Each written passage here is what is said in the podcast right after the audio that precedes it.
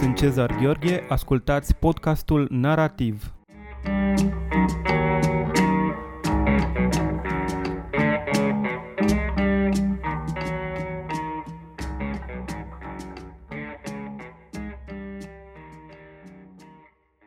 Astăzi la Narativ vorbim cu poetul și prozatorul Marin Mălaicu Hondrari, autorul volumului de poezie Zborul femeii deasupra bărbatului și a romanelor Cartea tuturor intențiilor, Lunetistul și Apropierea. Recent, Marin Mălaicu Hondrari a declanșat războiul mondial al fumătorilor. Marin, ai fumat? Ești ok? Ai terminat de fumat? da, ă, fumatul continuă să fie important pentru mine. Ă, sigur că e în primul rând un viciu și că îmi dăunează, asta fără îndoială. Dar în același timp, ă, dacă practici suficient de mult un viciu, el se poate transforma, el începe să aibă și părți bune. Așa cum unele medicamente care te însănătoșesc au și părți care îți dăunează. La fumat e invers, îți dăunează cu siguranță, dar nu știu cum se face că de la un moment dat începe să, să-ți dea și uh, lucruri bune, cumva, da. E și scris un viciu? Uh, în ideea în care uh, îți dăunează și îți dă și lucruri bune, da. Uh, scrisul, cel, cel puțin în cazul meu, um, care nu eram destinat, să zicem, aceste meserii, eu provin dintr-o familie care nu numai că nu înțelegea uh, ce se întâmplă cu literatura sau ce, ce înseamnă treaba asta cu scrisul, dar abia puteau citi și scrie. Uh, sigur că în, în cazul ăsta, uh, scrisul îți dăunează, îți sabotează, practic, viața. Uh, eu ar fi trebuit să fiu un om care lucrează pământurile, pământurile pe care le aveau în proprietate familia mea. Dar cumva am ieșit oaia neagră dintre toți cei patru frații ai mei, uh, eu sunt oaia neagră a, a familiei. Uh, deși de la un moment dat uh, am fost acceptat ca fiind o oaie neagră, nimeni nu a încercat să mă mai vopsească, să mă facă oaie albă, ce au zis, băi, asta e, ne-a ieșit o oaie neagră, acceptăm așa cum e. Asta odată. Dar în același timp, ca și în cazul fumatului, dacă practici scrisul ăsta de zeci de ani și din nefericire Cezar, iată, am ajuns la o vârstă în care pot să spun că practic scrisul de zeci de ani și asta e îngrozitor, uh, dacă, dacă îl practici suficient de mult, începe să te ajute cu adevărat. Și pur și simplu în momentul de față accept că uh, destinul meu a fost ăsta, de oaie neagră care scrie. Ne vei citi, deci, dintr-un roman în lucru. Pariul meu cu acest nou roman e de a reuși să surprind tinerețea românească în 2017. Deși e un roman despre mineriade, totodată. Deci vorbește o fată. Părinții mei sunt medici de profesie, așa că mereu am dus o viață aseptică, o viață aseptică, dar de căcat. Când renunțau să mă mai critique, obosiți și exasperați de încăpățânarea mea, mamă, tată, treceau la subiectele lor predilecte, boli și politică. Mama fusese deputat liberal în același mandat în care tatăl lui Adrian fusese deputat pesedist.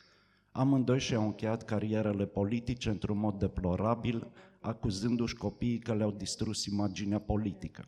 Tot ce se poate. M-aș bucura să fie așa. Adrian și fratele său mai mare erau weird, rău de tot. Păreau prăjiți mai mereu, iar eu eram o curvuliță precoce, mamă, tată, Dixit. Nu am negat niciodată că îmi plac băieții. De fiecare dintre băieții cu care m-am culcat, și nu sunt chiar atâția cât își imaginează mamă-tată, mi-a plăcut foarte tare. Unul avea un super păr creț, moale ca un mop și mirosea atât de bine, iar altul avea cel mai dulce zâmbet din lume. Un altul avea cele mai lungi degete din școală, niște palme minunate, mereu calde. În fine, altul purta numai blugi mulați și avea un fund atât de frumos încât îmi venea în continuu să-mi țin mâinile în buzunarele de la spatele pantalonilor lui. Dacă ar fi să găsesc un numitor comun pentru toți băieții cu care am trăit o vreme, lângă care am dormit mai multe nopți, vreau să spun, atunci ar fi acela că toți, dar absolut toți, vorbeau în somn. Spuneau tot felul de chestii ciudate, dar cel mai dulce dintre toți e Adrian, cu care am adevărate dialoguri fără ca el să-și dea seama. Începe să vorbească prin somn și eu îl întreb, iar el îmi răspunde și o ținem tot așa până când se trezește, cât de cât, nu de tot, și zice, of, ce tot vorbesc eu aici? Într-o noapte s-a ridicat în capul oaselor, a făcut un gest imperial cu mâna întinsă, a trecut-o pe deasupra așternutului, ca și cum s-ar fi aflat dinainte o nemulțimi și a zis șnițele la toată lumea. Problema a fost că nu vorbea, problema a fost nu că vorbeau un somn care mai de care, ci că erau mult mai în vârstă decât mine. Unul căsătorit, trei studenți, vreo doi elevi pe a 12 când eu eram între a opta.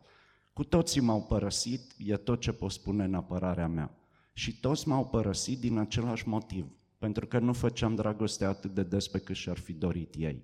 Și eu îmi doream, doar că mai aveam și cărți de citit și de mers la salon și la sală și de participat la debate și de mă pregăti pentru Olimpiadă, plus zilele de ciclu.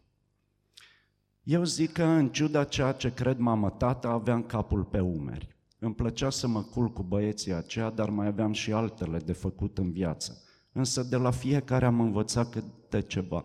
De la unul să beau alcool cu măsură, adică să nu mă fac varză ca proasta din două beri sau dintr-un martini, de la altul să fumez, de la unul să merg pe bicicletă și pe scooter, de la altul să fac o felație ca lumea. Așa că atunci când l-am cunoscut pe Adrian, știam câte ceva. Pe parcursul romanului vor fi din când în când mici inserții numite Consiliu de Familie. Consiliu de Familie. Pe canapea din nou unul lângă celălalt, mamă, tată, iar eu sprijinită de canatul ușii în picioare, dorindu-mi ca Adrian să intre peste noi în salon și să vă împuște pac pe mama, pac, pac pe tata. Aș vrea să vă înțeleg, dar îmi vorbiți cu cuvinte care nu au nimic de a face cu mine. Vorbiți ciudat, spuneți sumedenie, nerecunoscătoare.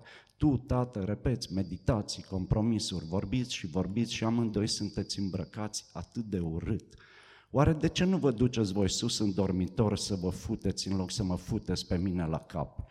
Voi chiar nu aveți niciodată mai bun de făcut decât să mă creșteți pe mine? De ce nu plecați niciodată de acasă?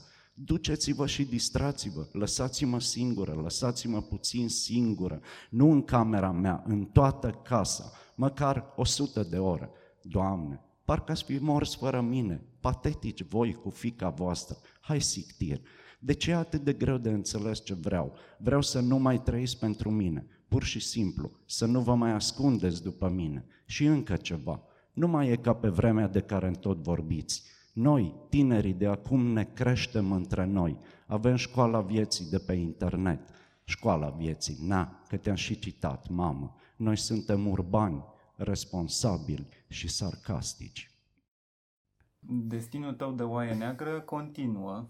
Acum ai tocmai ai citit un fragment dintr-o carte în lucru ceea ce pe mine m-a frapat uh, la ce ai citit tu e în primul rând subiectul ales și vocea. Scrii din perspectiva unei fete de 17 ani o carte și despre mineriade. Cum ai ajuns la acest subiect și la această voce? Uh, nu poate decât să mă bucure Uh, ceea ce ai spus, că te-a frapat. Uh, vocea, atât vocea cât și subiectul, să spunem. Uh, Spun că mă bucură pentru că asta îmi, îmi demonstrează încă o dată că ai citit ce scriu eu, că mi-ai citit cărțile dinainte, că le cunoști, să spunem, suficient de bine încât să-ți dai seama când, când un autor își schimbă stilul și nu doar stilul, ci și direcțiile pe care uh, am mers până atunci. Uh, am, uh, am ales să scriu despre uh, o fată de 17 ani și despre mineriade, pentru că de la ultima mea carte, apărut în 2015 de la Războiul Mondial al Fumătorilor, uh, mi s-au întâmplat tot felul de lucruri care m-au pur și simplu m-au condus spre, spre această carte. În 2016 am uh, în 2016 a avut loc prima întâmplare, să spunem. Am cunoscut o familie în care, în casa căreia fuseseră uh, strămutați uh, niște mineri aduși din Moldova. În fine, cunoaștem uh, ce se întâmpla atunci. Uh, și povestea lor uh, m-a făcut să mă gândesc uh, mult mai mult la, la mineriade decât o făcusem în ultimii ani, să spunem. Așa că din 2016, practic, am început să, să lucrez la roman, îmi, îmi notam mici idei, încercam să-mi construiesc personajele, să le văd, să... Iar în 2017 pentru că mă, mă, mă rodea faptul că e, ceva ne, mă nemulțumea. Nu voiam să scriu o, po- o poveste strict despre mineriade.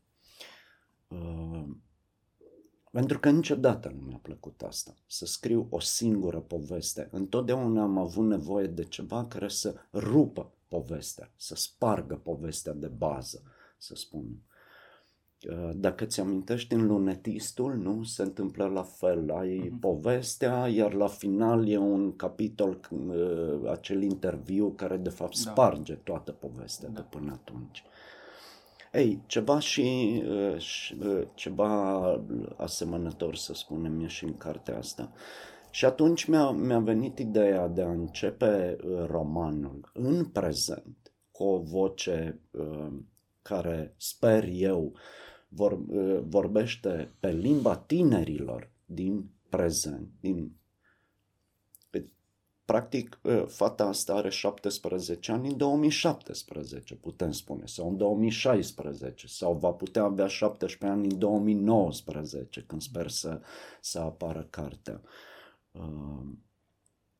și uh, să, deci să încep în prezent, după care uh, în prezent după ce construiesc o poveste în prezent, după ce, după ce cititorul va avea o poveste bine construită în prezent, are loc un soi de coborâre în infern, fără uh, uh, să folosesc cuvinte mari spunând coborâre în infern, ci efectiv se va întâmpla asta, pentru că dintr-o dată povestea din prezent care în, în cuvinte puține, să zicem, e o poveste pe, de vis, cumva, totul e frumos, ă, ă, personajele au siguranță socială, au, au totul de partea lor, au iubirea, au forța tinereții, au, ă, sunt responsabile personajele. Dintr-o dată apare această coborâre în infern care atunci când uh, readuce personajele în prezent, la sfârșitul cărții, visul de până atunci, datorită coborârii în infern, se transformă într-un coșmar, practic. Cumva a, asta, asta ar fi... Uh, îmi pare rău că trebuie să, să vorbesc puțin teoretic, să spun, dar nu vreau să dau spoilere. Mm-hmm. Da. Nu, uh, e foarte interesant ce spuneai. Pe mine m-ar interesa să știu uh, cum ai reușit să construiești așa această voce atât de autentică? Pentru că tu, deși ai mai avut personaje feminine, știu eu, Maria din apropierea, Exact. uh, nu ai avut personaje care vorbeau folosind limbajul adolescenților de în România anului 2018 sau 2017. Da. Uh, prezența asta a actualității limbajului uh, mi se pare chiar o realizare și mi se pare un lucru foarte greu de făcut. Știm până la urmă, uh, în asta a constat până la urmă victoria lui Salinger, să spunem, pentru exact. că a reușit să exact. reproducă, să recreeze limbajul acelor tineri din acea hmm. epocă. Cum ai reușit tu să faci lucrul ăsta? Uh, Salinger cred că a reușit chiar ceva mai mult. A reușit să surprindă niște patternuri hmm. ale, ale, uh, ale, ale tinereții, dacă vrei. Și uh, când spun tinerețe, mă refer strict până la 20 de ani, să spunem, nu mai departe. Uh, nu la studenți. Mhm. Da, da. Deja când, când intri la facultate, când da. ești student, chiar la adolescenți. Dispar, chiar la adolescenți. Uh, și de asta romanul lui Salinger rezistă în continuare, de Wegenlandul de Secar rezistă în continuare, tocmai pentru că a găsit acele patternuri, iar uh, Holden e, e orice adolescent din ziua de astăzi pentru că se revoltă, e nemulțumit, dar fără să știe prea bine de ce. În același timp pare de un curaj nebun, dar e extrem de fragil. Uh, are tot ce au și tinerii din ziua de astăzi. Uh, și am, am, uh, am făcut pariul ăsta, să spunem, cu mine însumi, în primul rând.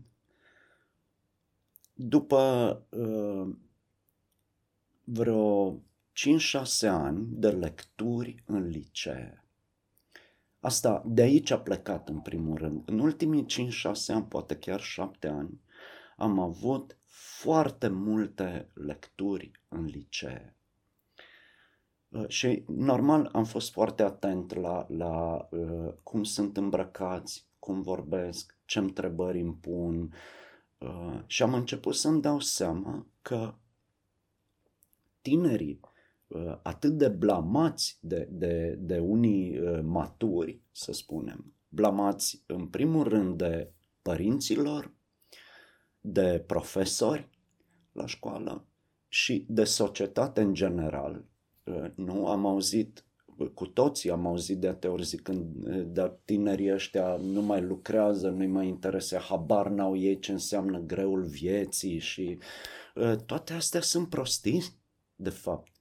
Pentru că uh, uh, mi-am dat seama, discutând cu ei, observându-i, uh, mi-am dat seama că ei de fapt sunt mult mai responsabili decât eram noi la vârsta lor. Mult. Uh, că sunt implicați social uh, și, și știu ce înseamnă cu adevărat implicarea socială. Um, și atunci mi-am spus, această generație de, de tineri români în care eu cred cu adevărat, chiar merită o carte. Da. Sau măcar să încerc. Nu știu dacă voi reuși, e un pariu, normal, da. pot rata, dar uh, măcar, măcar încerc.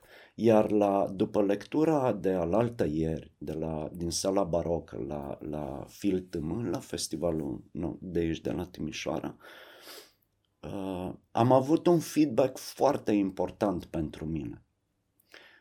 Uh, a venit la mine o, o fată, imediat mi-am dat seama că era din patternul meu, era din romanul meu, putea fi oricând personajul, exact.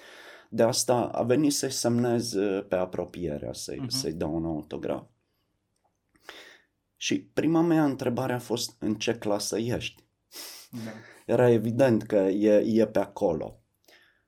Normal, între a zecea, mi-a zis ea.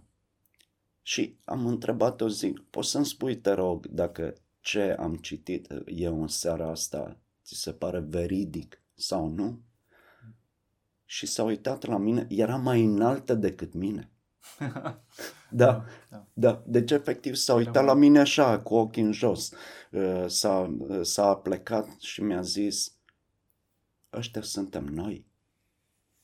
Da, asta este o, o mare o da, probă. Da, da. Mi s-a părut fenomenal, dar se vedea pe ea că uh, uh, și zice, abia aștept să iasă cartea. Adică chiar cred că uh, tinerii au nevoie de cărți de, de, de felul ăsta. Da, uite, vreau să te întreb, nu, nu mă gândisem la întrebarea asta, dar mi-a venit ideea din, din ce îmi spui tu. Tu tu crezi în genul ăsta de lectură? Eu cred că noi pierdem în ziua de azi când suntem uh, amețiți de atâtea teorii uh, și de atâtea idei despre literatură. Uh, tu nu crezi că este foarte importantă, rămâne încă importantă pentru literatură lectura asta de identificare? Ba da, foarte mult. Pentru că, uh, de fapt, dacă nu reușești să te identifici, nu, nu vei putea să fii fan. Iar literatura are nevoie de fani, da. ca în muzică, ca în orice altceva. Nu? Uh, uh,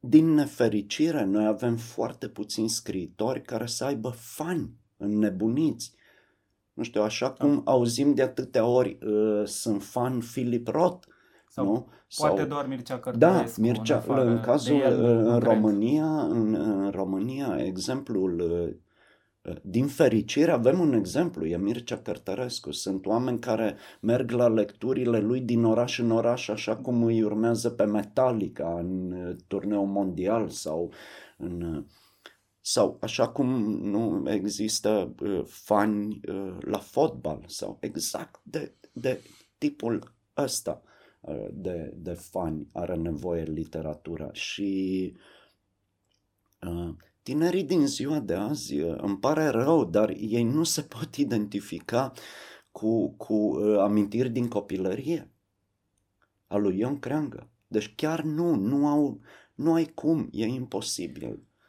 Nu. Uh, și atunci au nevoie, uh, de exemplu, uite, o să, Cristina Nemerovski. Cristina Nemerovski scrie un, un gen de literatură care prinde la tineri.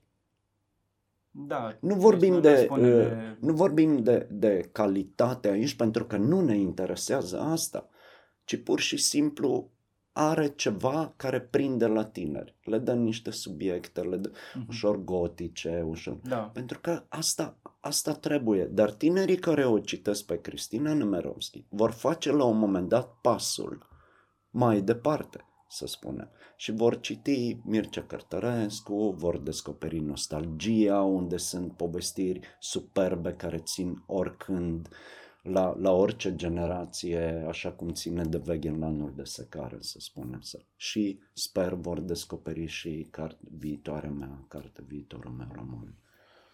Uite că trec la, de la una la alta, dar uh, tu, tu mi-ai aruncat cumva provocarea.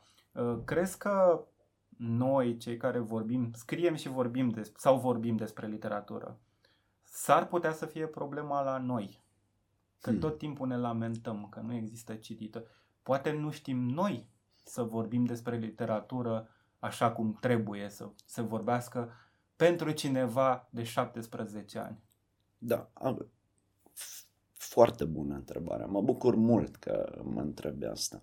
Uh, Cezar, uh, tinerii uh, din ziua de astăzi nu sunt cu mult mai diferiți decât tinerii din ziua când eram noi tineri, să spunem strict vorbind de literatură. Uh, în primul rând, ei citesc, să spunem, uh, mare parte direct în engleză. Da. Citesc da, cărțile direct în engleză.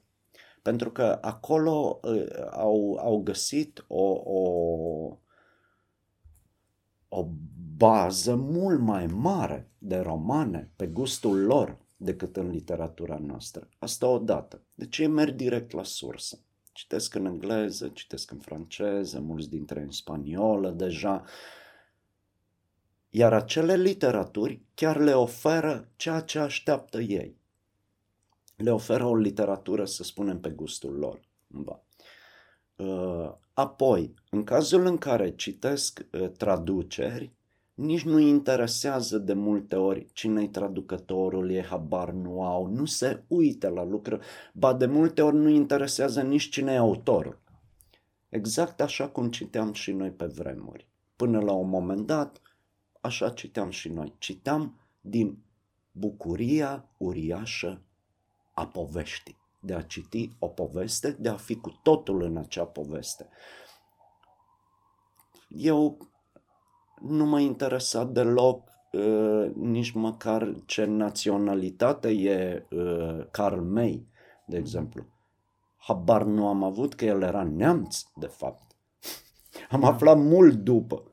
Știi? Și nici, nici atunci nu m-a mai interesat, decât așa am zis, mamă ce tâmpit am fost 20 de ani, eu am crezut că ăsta e american. Știi? Sau, nu, mă interesa vinetul, nu autorul sau... Ei sunt la fel. Și atunci, problema e într-adevăr a scriitorului. Pentru că noi nu noi, uh, românii, asta cred că am mai spus undeva într-un interviu, nu mai știu, îmi cer scuze dacă mă repet. Uh, noi, scriitorii români, vrem mereu să dăm capodopere. Avem obsesia uh, capodoperelor. Nu știu, mereu să dăm capodopere, să... și uh, scriem niște lucruri, de multe ori, absolut ininteligibile. Niște romane atât de greu de citit încât nu, nu-i pot inter... acele romane nu pot fi interesante pentru tineri. Poate asta vine, știi, faptul că uh, fiind într-o cultură mică și într-o limbă mică, plecăm automat cu un complex de inferioritate, nu? Și uh, până la urmă știu că citeam uh, jurnalul lui Mircea Cărtărescu din anii 90, în care înainte de a preda primul volum din da. Uh, Orbitor la Humanitas. Spune, era o însemnare în jurnal, astăzi m-am întâlnit cu Gabriel Liceanu. Hmm. El vrea capodopere și eu nu pot să-i dau decât travesti.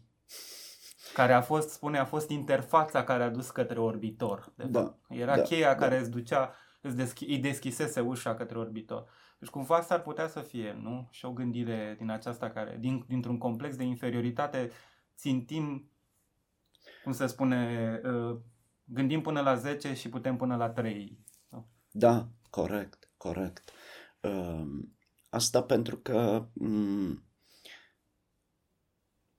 e aproape imposibil să fii în România scriitor profesionist, de exemplu. Uh, asta odată. Sunt, sunt foarte multe probleme, uh, dar în primul rând dictate de piață, cumva. Dar cred că tocmai de la piața asta ar trebui plecat. Mhm. De ce uh, se cumpără atâta literatură străină? 90% cred din piața de carte din România e dictată de literaturile străine, de fapt. În continuare se cumpără enorm de multe traduceri, se traduce enorm în da. România. Da. Cred că nicio țară din, din, din Europa nu se traduce atât de mult Uh, în Spania, cred că uh, cărțile de, traduse de pe piața lor, cred că nu depășesc 10% sau 5%, pe, pe când la noi e În ceva... America se traduce de pildă cel mai puțin. Da. În America da, pentru că ei au maxim o, o... 5%. Da, uite. Ei, și uh, atunci ar trebui să vedem, deci există o masă de cititori, dar acei cititori nu cumpără literatură română sau cumpără extrem de puțină, dar cumpără carte. Uh, revenind la, la capodopere și la ce mhm. spuneai cu, uh, cu Mircea Cărtărescu și cu Liceanu, povestea cu Orbitor, uh, fără îndoială că Mircea Cărtărescu nu e, să spunem, la nivelul în care în Anglia uh, era uh, Virginia Woolf. Dar în același timp, pe lângă Virginia Woolf, în Anglia era o Agatha Christie. Da, da. Care vindea, dacă nu mult mai bine, cel puțin la fel de bine, și care scria niște romane absolut oneste, fără să fie capodopere în, în, în ideea românească de care, capodopere. care nu pretindeau ceea ce nu sunt. Exact, exact, Erau, de exact, da, da. Ei, de scriitori de genul ăsta avem nevoie. De multă lume dă în, în uh, Carlos Ruiz Safon, să Da. zicem. Că e comercial, că e nu știu ce, că e... dar el niciodată nu-ți va vinde altceva. Decât, Da. el, nu, el niciodată nu a susținut că e Enrique Villamatas sau uh, mai știu eu, Javier Maria sau vorbim de scriitorii contemporani din, din Spania, ci pur și simplu pe segmentul lui e un scriitor foarte bun. Din punctul meu de vedere, cărțile lui pot fi uh, capodopere pe genul ăsta de aventură combinată cu un pic de istorie, puțin uh, uh, suprarealism, adică lucruri care se, se întâmplă într-o Barcelona, a știut și unde să placeze. Și exotism. Deci are de toate. Da, cumva are de toate. Dar omul stăpânește rețeta foarte bine. Aș spune că e ca și cum, uh, cum erau noi în copilăria noastră pasionați de filmele cu Rambo. Nu poți să vezi întotdeauna Wim Wenders, mai vrei să vezi și Rambo. Exact, Un exact. moment. Și noi, uh, uh, cred că uh, cu toții, înainte de a vedea Wim Wenders, am văzut Rambo. Iar dacă cineva a văzut Wim Wenders înainte să vadă niște filme cu uh, zburători, cu ninja, Sau cu nu Bruce știu ce, Lee sau sau- Bruce Lee, sau uh, om, omul ăla pentru mine e, nu, nu, a pornit foarte rău. nu, Uh, Aș vrea să ne întoarcem un pic la limbaj, pentru că aș vrea să rămânem la crearea acestui personaj feminin, da. care mie mi se pare o miză foarte dificilă. Uh, Spune, uh, vorbind despre liceeni și despre lecturile în liceu, făcute în liceu, că ei citesc și, și, și devin ceea ce citesc. Ce se întâmplă când scrii? Tu, tu, tu trebuie să devii Hmm. acel personaj. Cum se întâmplă asta? Asculți foarte mult ce se vorbește în jurul tău, uh, îți imaginezi foarte mult. uh, Cum captezi Hmm. o asemenea voce? Hmm. Da, uh, în primul rând, uh, da, strict din, din viață. Uh, De fiecare dată când uh, mă plimb, când ies pe stradă, când ies în lume, uh, sunt foarte atent la cum se îmbracă, uh, ce, uh, ce cuvinte folosesc, ce expresii, uh, uh, ce muzică ascultă, mm, cum se relaționează unii cu alții. Um, Ei, știi că noi mm, avem mereu grupuri de prieteni, nu? Când Da, eram, da. toată lumea își face asta, Gașca. grupurile. Gașca, exact. Uh, gaș- găștile lor acum sunt uh, susținute de mediul online foarte mult. Adică uh, ei, de exemplu, dacă uh, merg într-o tabără, imediat creează un grup pe WhatsApp sau, Sau pe uh, Facebook. sau pe Facebook sau iar, băi, asta mi se pare fenomenal, pentru că ei imediat sunt uh, legați, conectați unii la alții. Și uh, chiar am auzit uh, multe povești în care uh, spuneau ne-am dus, uh, ne-am creat un grup, nu știu ce, și unul dintre noi la un moment dat nu mai apărea pentru că se îmbătase și Mhm. era rău. Și, pentru că și ei sunt exact ca noi. Ei pe a 11, pe a 12 deja mai mai beau alcool, nu știu ce, încep și pot, pot să apară probleme, normal, de la asta. Ei, și atunci e pe grup, imediat aflau, mergeau, îl ajutau, stăteau lângă el, aveau grijă de el. E, Extraordinar de uniți, exact așa cum eram și noi, nu? Jucam fotbal, unul dintre noi scrântea o gleznă și toți ceilalți îl ajutau să ajungă acasă, îl duceau la medic, în fine. Uh, Dar din asta e, din îi ascult foarte mult, ascult cum vorbesc, îi observ, îmi place enorm, de exemplu, când, când văd, ies pe stradă și văd personajul meu, care e o fată care poartă într-un rucsac o boxă portabilă și merge pe role sau uh, leagă o eșarfă la, la skate, la skateboard, la... Da. Există, uh, am reținut uh, din lectura ta următoarea afirmație a personajului feminin, spui noi suntem sarcastici, noi suntem urbani și noi ne creștem singuri. Da. Cât, cât cât crezi că e important să fie microlimbajele care se creează în hmm. aceste găști, în aceste mici grupuri și argou? Hmm. Că bănuiesc că ai stat să ascult și lucrurile astea exact. argotice. Și... Da, da. Uh, vezi, asta e frumos, că uh, uh, argoul, uh, limbajul intim al grupului nu se va pierde niciodată și mereu va exista un limbaj intim al unui grup el va fi mereu în schimbare. Limbajul găștilor, uh, tu știi, și când aveam noi propriul limbaj în gașca noastră, era mult diferit chiar de la un cartier la altul, din același oraș. Dar ideea de limbaj intim în sânul grupului nu a dispărut și nu va dispărea, cred, niciodată.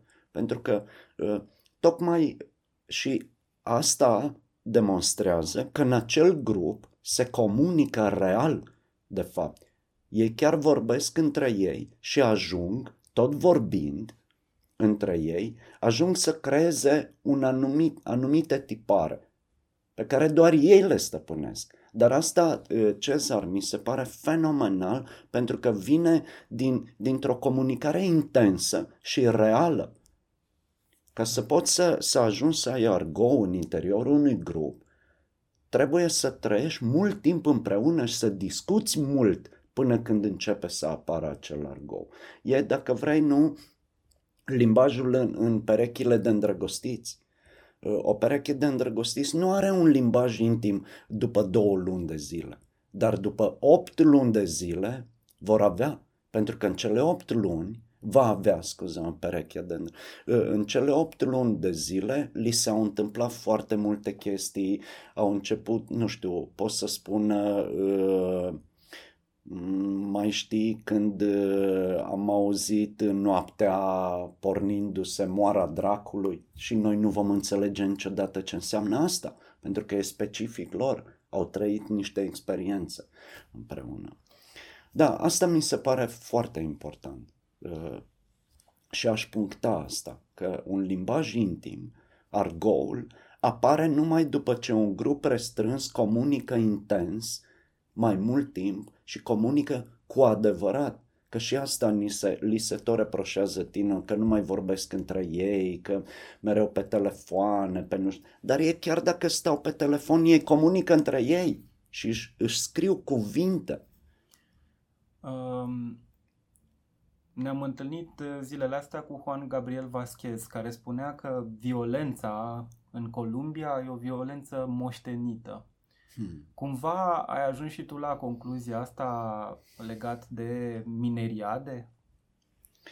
Uh, Suntem noi produsele acelor evenimente din anii 90? Fără îndoială. Și din, din uh, uh dar, dar nu aș merge atât de departe pe violență neapărat, cum uh, e în cazul lui Juan Poate Gabriel o anumită Vasquez. agresivitate a da, societății ci pe, românești. Da, pe agresivitate, da. Uh, și din nefericire, Cezar, uh, am asistat recent, nu, cu referendumul, la aceeași încercare de, de redeșteptare a monstrului Uh, pentru că această agresivitate, această violență e un monstru pe care dacă îl pornești, foarte greu îl mai adormi la loc. Și nu îl mai adormi definitiv niciodată, cred. El va continua să se redeștepte dacă tu vrei mai ales. Iar uh, uh, să nu uităm că mineriadele au avut loc la, la, la un timp foarte scurt după Revoluție. Uh, iar uh, pentru mine asta, asta mi se pare exemplar, dacă vrei. Din păcate exemplar negativ, dar e exemplar ce ni s-a întâmplat. La Revoluție, uh, dincolo de ce am cunoscut mai apoi, nu, manipulările, minciunile, dincolo de asta, uh, cred că poporul român chiar a fost atunci un popor român și chiar a, a, a, nu codrul a fost frate cu românul, ci românul a fost frate cu românul uh-huh. în, în acele zile. Uh, societatea românească chiar era unită atunci. După care, la un timp, nu, pentru istorie, relativ scurt, foarte scurt, Cezar, câteva luni până, da, până la urmă. intervine o, o ruptură uriașă, atât de mare încât un președinte, nu, președintele unei țări, cheamă o parte a societății să omoare pe cealaltă parte a societății. Iar cetățenii acceptă asta. Da, asta era cel mai grav, că au, au căzut pradă manipulării. Da, exact. Iar cetățenii au acceptat asta. E ca și cum, nu, la, la uh, uh, ai chema o, o parte nu din familia ta, să zicem, uh, partea dinspre mamă a familiei, e chemată să o omoare pe partea dinspre tată a familiei sau să o pune la punct, da, cel puțin. Da. Mi se pare extrem de grav ce s-a întâmplat și uh, ce au făcut atunci guvernanții, nu, în speță președintele României, ce a făcut, a trezit monstrul a demonstrat că, de fapt, societatea românească era mult mai scindată decât credeam noi la Revoluție. Deci, și de atunci continuă să fie scindată. Da. Uh, mă gândeam că riscul uh, când scrii despre evenimente de, de tipul ăsta care lasă, la, lasă niște răni atât de adânci în societate, uh, nu, riscul e să fii, să faci acel, acea carte, să dai acel roman cu teză. Hmm. Uh, din punctul meu de vedere, din ce am auzit până acum, cred că tu te-ai pus la adăpost uh, de acest risc, tocmai pentru că aduci, introduci această poveste pornind de la niște adolescenți de astăzi. Dar mă gândeam acum, ce, ce poate face un scriitor ca să nu cadă în această capcană, să, să, nu, să nu vină uh, cu o privire din aceasta demonstrativă, didactică, hmm. Hmm. Să nu ai senzația că, că vrea să-și, să-și, să-și bage idei da. pe gât. Da. Uh, aici chiar îți mulțumesc, mi-a ridicat mingea la fileu, pentru că uh, niciodată nu am suportat tezismul în artă, de orice fel. Iar în ultimul timp am ajuns să-mi dau seama că uh, un scriitor, un, în fine, vorb, în cazul meu un scriitor, să spunem, trebuie să se distanțeze de orice ideologie. Nu, eu voi încerca să, să dau o carte care să nu arate lucrurile în alb și negru, pentru că niciodată nu sunt așa. Întotdeauna există punctele extreme ale ideologiilor, să zicem, nu? Stânga-dreapta. Dar acele ideologii au zone multe de gri, zone în care se intersectează. Și pe mine, tocmai acele zone mă interesează. Iar, iar în, în, în, în pasajele despre, în episoadele despre mineriade, tocmai acele zone vor fi, pentru că acolo se vor întâlni atât personaje negative, dacă vrei, cât și personaje pozitive. Și ele vor intersecta. Și acolo sunt spațiile goale pe care noi nu le știm. Acolo sunt poveștile care nu sunt spuse. Exact, exact. Acolo sunt uh, uh, poveștile din spatele politizării, din spatele politicii, din spatele ideologiei, pornite din ideologie, dintr-un impuls ideologic, dar cumva au încep, cumva dintr-o dată intervine hazardul în ideologie. Da. Aia e ceea ce da, mă mi- interesează. Mi se pare mie sau ideologia începe când se termină viața? Că deja e Cam de, așa. deva, deja e ce, ce e ideologia? Este o expresie despre viață, dar o expresie care îți este băgată pe gât, este, Da. este E o forțată asupra expresie ta. tardivă Tardivă. a experiențelor, de fapt. E, e un soi de... Și dacă vrei simplificatoare. Să, da, exact. Se încearcă o simplificare, uite, lucrurile au fost așa, așa. Istoria în sine e o simplificare uh, uh, uriașă și de multe ori grobiană. Nu? Uh, noi ce învățăm despre războiul din Irak, de exemplu, sau despre uh, conflictele palestiniano-izraeliene? Nu, învățăm niște, niște ideologii, de fapt. Dar, da. dar nu învățăm poveștile de viață de acolo, niciodată și nici nu, nu le vom ști.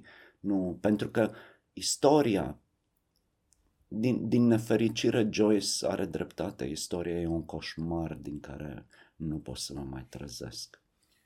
E interesant uh, caracterizarea ta, mi-amintesc de cuvintele lui Jeffrey Eugenides. Uh, Hmm. Spunea că, zice, mie nu-mi plac cuvintele vagon. Eu nu cred în Da, bine, da, rău, da, da. tristețe, suferință. Exact.